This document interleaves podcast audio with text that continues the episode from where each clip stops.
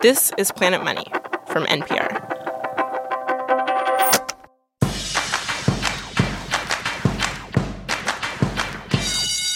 Hello and welcome to Planet Money Summer School.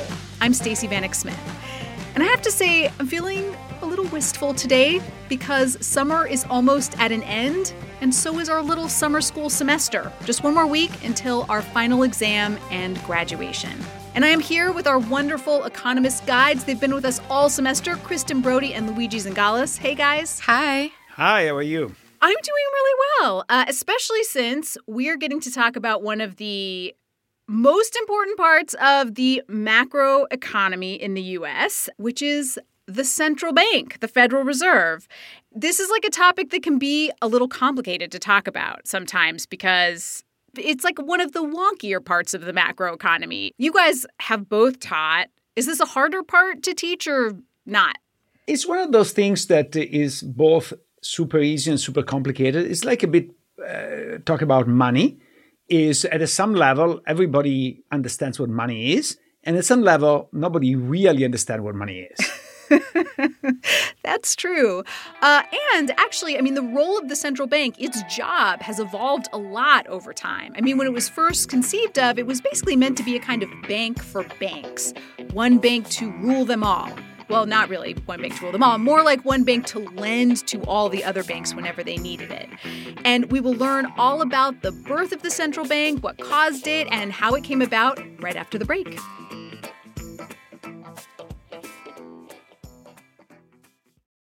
This message comes from our sponsor, Lincoln Financial. How much money will you need to not worry about money? Lincoln Financial has a suite of annuities and life insurance policies designed to help protect you from sudden market downturns while allowing growth when the market performs well, so you and your family can stay on track financially. Go to lincolnfinancial.com/protection to see how they can help you plan, protect, and retire. Lincoln Financial products issued by the Lincoln National Life Insurance Company, Fort Wayne, Indiana, and Lincoln Life and Annuity Company of New York, Syracuse, New York. Distributed by Lincoln Financial Distributors, member FINRA. We are back with the story of the origin of the U.S. Central Bank. And this happened after what had been a long stretch of big economic bubbles, followed by big crashes. Bubble crash, bubble crash. And in one very dramatic case, JP Morgan, the banker, basically bailed out the entire US economy. He got a bunch of his banker friends together and forced everybody to put up all this money and save the economy. Which, you know, it was very heroic. People were grateful, but it's also worrisome, right? I mean, depending on the kindness of bankers, it's just not a good plan for long term economic stability. And so, as Robert Smith and Jacob Goldstein reported back in 2013, people started to get a little worried. They saw this as a problem. Here's Jacob. One very powerful guy in particular decides this is a problem. Senator Nelson Aldrich. He's a Civil War veteran. He's been in the Senate for about 30 years. He's the head of the banking committee.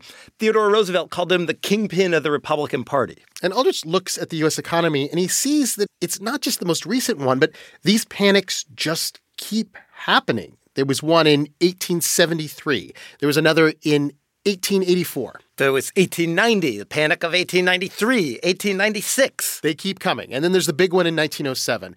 And Aldrich knows that there's something that America can do so that it will no longer have to rely on just one guy when these panics happen. The U.S. can create, he thinks, a central bank. In 1907, creating a central bank is not some crazy new idea. They've been around in Europe for a long time already. The US itself had a central bank in the early part of the 19th century. And Central banks had this key function back then. They served as what's called a lender of last resort. And what that means is when there's a panic, when people are pulling money out of banks that are basically healthy, sound banks, a central bank can step in and lend money, oftentimes unlimited amount of money, to the healthy banks, just so they can get through the panic and things can go back to normal. But just consider the name central bank. Throughout American history, both of those words, both central and bank, have been deeply unpopular. Yeah, but Nelson Aldrich believes that if he draws up the right kind of plan, he can win over Congress and the American people. So, Nelson Aldrich travels to Europe and they say, hey, you know, the central bank thing, you should try it. It works great. They say, yeah, we don't have these American problems because we solved them 50 years ago or 100 years ago. Gary Richardson is an economist at UC Irvine and at the Richmond Fed. And he told us this whole story of what Aldrich did next. So Aldrich looks around and says, okay, maybe we want a central bank. But in order to design a central bank, one that works in the United States of America, he needs expertise. He basically needs bankers to help him create a central bank. And he knows that that's not going to look good to have bankers sort of design their own central bank. So in 1910, he comes up with a plan. Robert, we're standing here at the Hoboken train station in Hoboken, New Jersey, and we're here because this place or someplace right near here was was key to Aldrich's plan. He told some of the most powerful bankers in the country, "I want you to gather at the train station, but I want you to come in secret." And he meant really secret. He told these bankers, "Do not travel together. Come alone. Only use your first names. Do not address each other by your last names. And most importantly, don't come here in your top hat and your monocle looking like a million bucks. They came here dressed as duck hunters, as if they were going on, oh, you know, I don't know, you know, a Thanksgiving duck hunting expedition. One of these bankers who Aldrich invited, his name was Frank Vanderlip. He was an executive at National City Bank.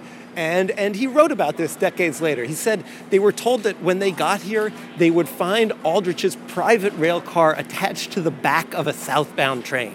And he says, When I came to that car, the blinds were down and only slender threads of amber light showed the shape of the windows. Once aboard the private car, we began to observe the taboo that had been fixed on last names. We addressed one another as Ben, Paul, Nelson, Abe. And Vanderlip writes that as soon as they got on this private rail car, they started to work on a plan for a new central bank for the United States. But the car itself was bound for Georgia because they were going to meet in a private club on an island off the coast of Georgia. A private club, by the way, that JP Morgan used to be a member of. The name of that private club, the name of the island? Jekyll Island. So Aldrich and the bankers hole up in this beautiful empty resort for about a week. They talk about sort of the big challenge that they face in bringing this to the American public. Americans think that a central bank would become too powerful, too influential in the economy. All of the guys at Jekyll Island knew the history of money and banking in the United States. And they understood that the financial interests of Virginia tobacco farmers is different than the financial interests of an importer exporter in New York. So they come up with a classic American workaround. The country is not going to have one central bank in Washington, D.C. It's going to have lots of central banks, little central banks scattered all around the country. Like New York probably should have its its own central bank, but the the you know cotton growing South could get a central bank. The West Coast with its extractive industries and, and rapid growth can get a central bank. The Jekyll Island boys leave Georgia, return to Washington, D.C., and New York with a plan, now officially known as the Aldrich Plan. And they think it's pretty great. They think we have finally designed a central bank specifically for the United States of America. Well, it gets shot down in Congress, gets tweaked, it gets debated, it takes years, but the basic idea they came up with there in that swanky resort, it holds up. And so, December 1913, President Woodrow Wilson signs the Federal Reserve Act. And the USA finally has a central bank. Actually, it has 12 central banks spread all around the country. Take that, Europe. And by 2008, the Federal Reserve had more power than JP Morgan ever dreamed of. When the financial crisis hit, the Fed used that power to step in, stop the panic, and probably prevent another Great Depression. But at the same time, a lot of people have said the Fed's own policies contributed to the 2008 crisis in the first place. Clearly, that fundamental American uneasiness about a powerful central bank that everyone's been struggling with all along, that uneasiness is still with us. But there is this fact. Today, every major economy in the world made the same choice that we did. Every economy has a central bank.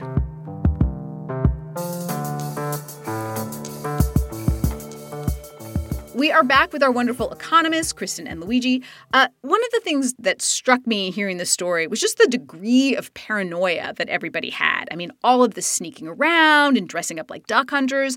I mean, what is going on here? Why is everybody so high strung and so worried about the creation of a central bank? I think that the control of money is a major source of power. We, we have seen during the 2008 financial crisis, at the end of the day, the Fed did not intervene to save Lehman, but did intervene to save Goldman. Yeah. People at Goldman are still rich and uh, the owners of Lehman are not. So this is an enormous amount of power, and that's the reason why the United States has a very healthy tradition of uh, distrust, whether concentration of financial power. Yes, I thought it was so interesting that one of the solutions they came up with was to break up the central bank into regional banks. All those 12 banks are still in place, one of them being in Chicago, which is where you are, Kristen. What was the thinking there, do you think? What is the strength of splitting up a central bank? You've got banks all over the country, and so it seems that you would want to have regulatory bodies sort of spread out, you know? So all of these decisions aren't just made in, in say, Washington, D.C. Some areas are more focused on agriculture, some are more focused on technology, and we do research in many different areas that focuses on those people in different communities. Well, and the role of the central bank has expanded a lot since it started, right? It's no longer just a bank for banks, uh, it does a lot of other things too. What is the best way to describe the role of the Fed now? It, it, conducts the nation's monetary policy. It influences money and credit conditions in the economy. And the goal is trying to pursue full employment and stable prices. Yeah, keeping prices stable, keeping unemployment low. Those two things are what is known as the dual mandate of the Federal Reserve. It's two main jobs today.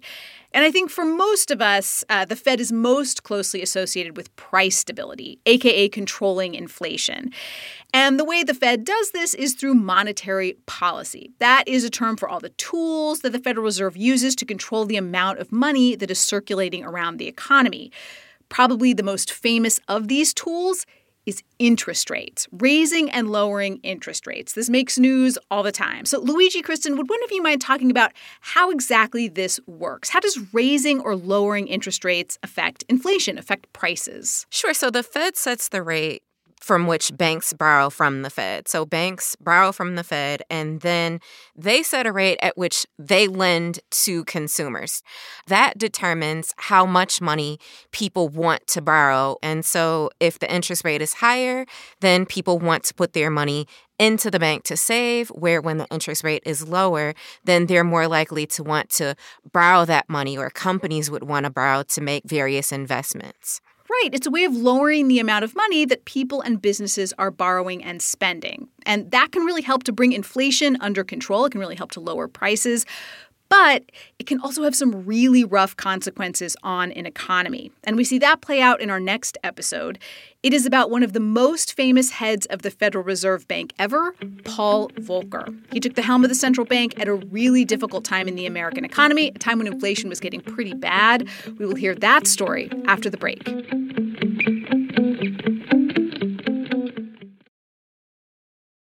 We are about to hear a story from Jacob Goldstein and David Kestenbaum that they reported back in 2015, and they talked with Paul Volcker. He's one of the most legendary Federal Reserve chairs of all time. Came into the job in 1979 at a moment when inflation in the US was pretty bad. Prices had been rising for years. Here's David. So when inflation goes up, it messes with people's most basic economic decisions. Well, the inflation was really it was debilitating. This is Bill Silber, an economist at NYU. It, it sort of took over your life. You had to worry about buying things before they went up in price. Every time you turned around, you say, "Well, I mean, I better buy it now rather than later." And of course, that's the process which makes the inflation accelerate because everybody starts thinking that way. Just buy something because you know if you buy it now, you're better off than if you wait. Do you remember that happening with you? Did you buy anything for that reason? Um, I think I bought a house. People buying houses just because they think they will be more expensive the next year, that is not good. Silber has written a book about this and about the man who finally did whip inflation. His name, Paul Volcker. Silber remembers the first time he met him. At the time, Volcker was running the Federal Reserve Bank of New York. He was a tall guy, six feet seven, always smoking cheap cigars. And Silber met Volcker at this conference right around the time inflation was taken off. He sits down on a couch and puts his feet up on the table reel there and says, So what's new? And the only thing I remember was that his socks were um, pushed down almost touching his shoes. So you saw his ankles. And I remember my mother said, Don't ever let your socks fall down below your ankles. And here was the president of the Federal Reserve Bank of New York who really didn't care. Paul Volcker is now 88 years old. Mr. Volcker. We went to see him. Hi. How are you? Nice to meet you. Very interested in 1970s. Yes, yes. Well, you came to the right person. How long is this going to take? He asked. 15 minutes? We ended up talking for an hour, and he told us the story of his fight against the silent thief, against inflation. It starts in 1979 with a phone call. The White House called Volcker. Jimmy Carter is the president, and he is trying to decide who he should nominate to one of the most powerful jobs in the country. Who should be the chairman of the Federal Reserve? And at this moment, Volcker is running the New York Fed. He's running like a branch, but this is the top job. This is a big promotion. And the Fed is the place that gets to decide how much money there should be in the economy. So Volcker goes down to talk to Carter. And it was not a very long conversation. I, uh, I don't. In retrospect, it seems five minutes. Maybe it was longer than five minutes, but it wasn't very long. In that meeting with the president, Volcker is blunt. He thinks one of the reasons there's inflation is that his predecessors at the Federal Reserve had basically printed too much money. And sometimes too much money can cause inflation. Yeah, the basic idea is by putting more and more dollars out there, the Fed had made every dollar worth less. And Volcker tells Carter, look, if you pick me to run the Fed, I'm going to put a stop to this. I'm going to restrict the amount of money in the country. And that will slow inflation, but it might also push the economy into a recession. You know, if there's less money out there, it makes it harder for businesses to get loans to expand. It makes it harder for people to get loans to buy stuff. The whole economy could slow down. That is not the kind of thing a president likes to hear. But Earlier today, the president announced his choice for chairman of the Federal Reserve Board. He is 51 year old Paul Volcker. Volcker got the job. Apparently, Carter's first picks said no. Understandably, because at that moment, running the Fed, that is the kind of job where everyone in the country could end up hating you. Also, as a practical matter, it did not pay very much. Is it right? Did you have to take a pay cut? yeah, like 50%. A 50% pay cut? But it was a promotion. yeah, theoretically, yeah. Volcker's wife decided to stay in New York, and he went on his own down to D.C. He's a cheap guy. I'm just going to say it. From what everybody told us, Volcker is a. I, I like the word cheap uh, as a cheap person, and so he he rents what apparently is just this tiny little apartment in a building that basically served as, as like a dorm for college students. I remember a lot of things about the apartment. This is Paul Volcker's daughter, Janice Volcker Zima. He had this couch. I want to say couch in quotes because it was kind of this foam rubber thing with bolsters. you know, it was like it was kind of silly. At this moment, your father is like truly one of the most powerful people in the country. Yeah. Yeah. She says sometimes when she would visit, there would be a keg in the hallway from a student's party. So that is where Paul Volcker would wake up in the mornings, and then he would go to work at the big, fancy Federal Reserve building, you know, white stone, wrought iron. And at the time, inflation is really bad. It's over 10% a year. And so, pretty much right away, in October of 79, just after he takes office, Volcker makes what he thinks is this big dramatic announcement. The Fed, he says, is going to stop printing so much money. He says there's going to be a strict limit on, on how much money is out there. And of course, you know, if, if you follow the Fed, you might be thinking, like, oh, isn't that always what the Fed does? But this thing had kept happening in the years before this, in the 70s, where like the Fed would like start to tighten it down, and then the economy would get bad, and they'd be like, okay, more money, more money. And Volcker at this meeting is saying, we are not going to do that anymore. He was going to put a stop to it.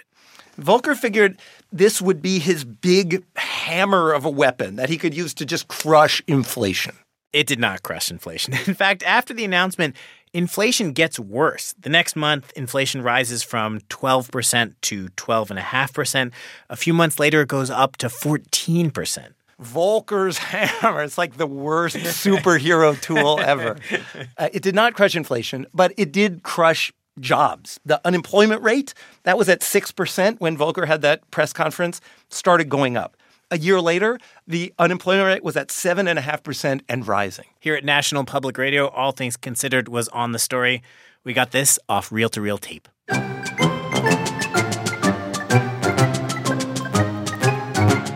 Should bring back that version of the theme song. The recession is here.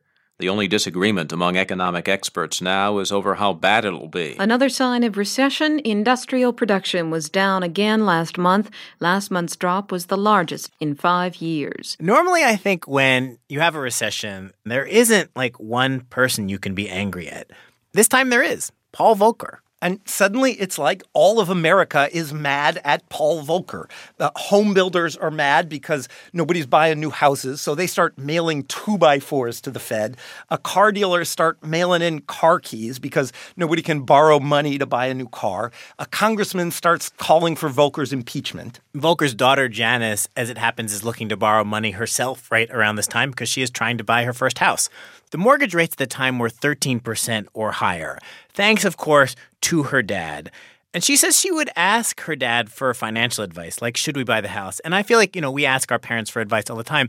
But her dad actually was the one person in the world who knew and who had control over mortgage rates.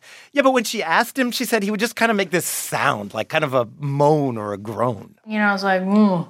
I mean, well, I don't know, you know, or ugh. It's just he's got this one thing that he does where he just sort of mumbles and doesn't give you an answer, but that's the way he gets around everything. He was using Fed speak on you.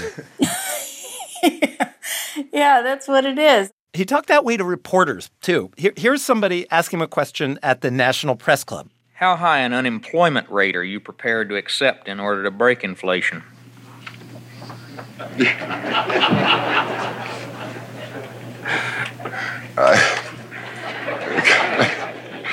Kind of puts me in a position of I accept or unaccept or whatever. Let me. Uh, you know, my basic philosophy is over time we have no choice but to deal with this inflationary situation. Hear that? He didn't answer the question. Complete dodge. Publicly, Volcker is confident that his medicine is going to work, that by restricting the amount of money in the economy, eventually inflation is going to come down. But in the short term, his medicine is making the patient sicker. And in private, he is less confident. Did you ever have doubts in there? I never had a doubt in my life. of course, yeah. Volcker had this rug in his office, and he said he'd just pace back and forth. Paced a hole in the rug. Doesn't have a rug anymore. I ruined it. I'm joking, but I, of course, you. Uh... People were mad at Volcker, but you know, as is always the case with the Fed, people didn't really understand what the Fed was doing. Robert Krulwich, you know, the reporter who you might know from Radiolab, back then he was NPR's business correspondent. He tried to explain the Fed with an opera. Here's Krulwich doing his fake fancy announcer voice. There aren't very many operas that deal exclusively with the subject of interest rates, but this one I think is the most magnificent of all. And then a little while later, in the middle of the opera, Paul Volcker.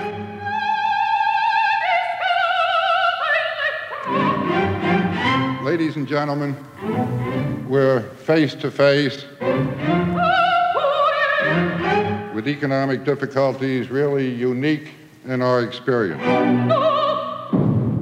When we interviewed Paul Volcker, he said, Who is that guy who used to work at NPR?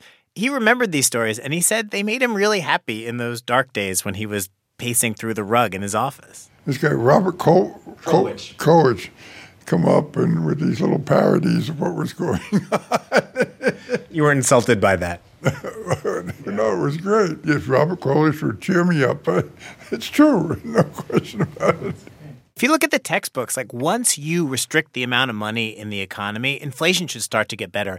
But it was not getting better. The reason was something that did not get a lot of attention in the textbooks at the time. Inflation wasn't going away because people didn't believe it was going to go away. Part of the problem was in our heads. Yeah, everybody just thought inflation was like this permanent feature of the landscape, right? And when that happens, you have this whole cycle, right? Uh, uh, workers go to their bosses and say, hey, give me a raise because there's going to be inflation. And the boss is like, sure, you can have higher wages and I'll just raise my prices. So you have inflation. Done. It's like this self fulfilling, self creating thing. Volcker said this became clear to him when he met with a bunch of businessmen. And he told them, We're going to deal with this inflation. That's the way it's going to be. What do you say? And one businessman says, I don't believe you. He Said, I just had a, la- a wage negotiation with my workers, and I agreed to give them a 13% increase for the next three years. 13% wage increase for the next three years. each year for the next three years, because that's what I think inflation is going to be. That was a, one reflection of the mood at the time. Uh, good luck. And that's what the problem was, right? That's what the problem was, precisely. Finally, at the end of 1981, more than two years after that emergency meeting, people started to believe Volcker. Inflation dropped to 9%, then 7%, 6%, 4%. Volcker and the Fed finally eased up. They let the amount of money in the economy grow a bit, and the jobs came back. The recession was over. But it had been a bad recession. Bill Silber, the economist at NYU who wrote the book about Volcker, says most economists think he did the right thing. But there are things people wonder about. There are people who say you could have done it with less pain. You didn't have to slam on the brakes and throw 12% of the working force out. You didn't have to really put the screws to the economy the way you did. You could have done it more slowly. We asked Volcker about this. Do you have any regrets? Regrets about what? I got regrets every day I'm sitting here. I don't have any regret that we carried out a fight on inflation. That you carried out the fight against inflation. Yeah. Volcker told us that in the 70s, the Fed had tried doing things gently, and it didn't work because it didn't convince people. You know, he said gently wasn't enough to change was in people's heads, to make them really believe. This story was reported by Jacob Goldstein and David Kestenbaum back in 2015. Paul Volcker passed away in 2019 at the age of 92. We will talk more about Volcker and his time as the chair of the Federal Reserve after the break. Okay, we are back with our two intrepid economists, Luigi Zingales and Kristen Broady. Um, so I don't know. This this is a very amazing story to me. It both shows how powerful the Federal Reserve is, um, but also how hard the job of leading it is. Um, Kristen, Luigi, I'm curious, what are your impressions of Volcker from this story? I like the part about, I believe they were saying about his socks, that his socks were slouched down. I just, I thought that was really interesting, right? Like what you can tell about someone's socks. But anyway, I guess the other thing is he wouldn't even advise his daughter when she was asking about whether or not to buy a house. Like that really says independence to me. Right. The heads of the central bank aren't elected. And so it kind of enables them to make difficult and like really unpopular decisions which it seems like that is sometimes really necessary. And I have to say, Volcker comes off as very noble in this piece to me. Um, it seems like he shows a lot of courage in the face of a lot of pressure and opposition. But I think it's really interesting this question of did he go too far? Like, should he have been a little softer in his approach? I mean, economic austerity it's not always the best way. You know, I mean, it, it, can sometimes sound like really tough, but it can also really crush an economy. It can cause a lot of suffering. I mean, Kristen Luigi was Volcker. Do you think he was too austere in his approach? It's a bit like fighting a preemptive war. Uh, you you never get credit because uh, people say it was not necessary, and uh, it's only when you don't fight it that people realize how damaging this was. And I think that uh, sure, it's possible that you could have done more gently, uh, but it's also true that people have tried uh, in uh, in the in the Fed to do it more gently before, and they fail. And uh, as we say, the expectation gets entrenched. So once you have uh, a lot of failure, uh, then every new attempt is harder to make because you need to change the expect- expectations. And uh, as the episode was describing, if you have people signing contract for three years expecting 13% inflation every year, like bringing them down is really hard. Yeah, because it's like if you if you raise wages, then how do you cover that? But to raise prices, and when you raise prices, things cost more, and people then want raises. So you end up with this cycle that we talked about in in the inflation episode. And I have to say that uh, the Fed lived off that uh, credibility for the forty years following. Uh, so the reason why people were not afraid of inflation until very recently is because everybody say, oh, the Fed has the way to do it and has proven that they can. Right. So it's like, well, prices aren't going to go up because the Fed, like, we know the Fed will come in and bring the pain if they have to. So it's going to be okay. Exactly. The benefit of what he did is not only that he decreased inflation, but he gave such a strong signal that left uh, an enormous power in the hands of the future governor of the Feds. Okay, everybody, we are almost to the end of class. Just want to take a quick second to go over vocabulary and concepts that we've learned about the Federal Reserve. First up, there is the famous dual mandate. Those are the two main jobs of the Federal Reserve. And those two main jobs today are price stability, aka keep inflation low, and maximizing employment, aka keep unemployment low. There's also monetary policy. Those are the tools that the central bank uses to control the money supply in the U.S. economy. One final question. Um, we talked at the beginning of the show about the origin of the Federal Reserve in this train car. But obviously, a lot has changed since then. Our economy is a completely different animal than it was back in the day. Has the Fed changed? Like, how has it evolved? I think that uh, at the beginning it was seen as only a financial stability element and uh, now has become uh, a major source of uh, po- uh, policy making, and uh, to the point that now we're talking that the the Fed should uh, fight climate change. So I don't think that. that the the man in Jekyll Island was thinking about all this role of the Fed. I would say it's definitely more diverse than it was in the rail car, seeing as how I'm sitting here recording this episode right now. So that is certainly one difference that I'm pretty pleased with. That is so true. And, you know, I think that's something that we can all be pretty pleased about. And in fact, Pretty recently, the Federal Reserve just had its first female chair ever, Janet Yellen. She's more recently become the first female Secretary of the Treasury and who might be the only Fed chair to have a song written about her. It is by Dessa. It's called Who's Yellen Now? Doves on the left, hawks on the right, crosstalk in the flock trying to fight mid flight. But here comes Yellen with that inside voice. Never mind the mild manner policies make noise. She's five foot nothing, but hands to God. She could pop a collar, she could rock. Planet Money Summer School is produced by Audrey Dilling with help from Greg Morton. It's edited by Alex Goldmark, engineering on this episode by Margaret Luthar. Our project manager is Devin Meller. And please join us next week. It is the very last episode of this season's summer school. And it will be fire. We promise. I'm Stacey Vanek Smith. This is NPR. Thanks for listening. Watch your step, there's busted glass. Janet broke another ceiling, you can bet your brass.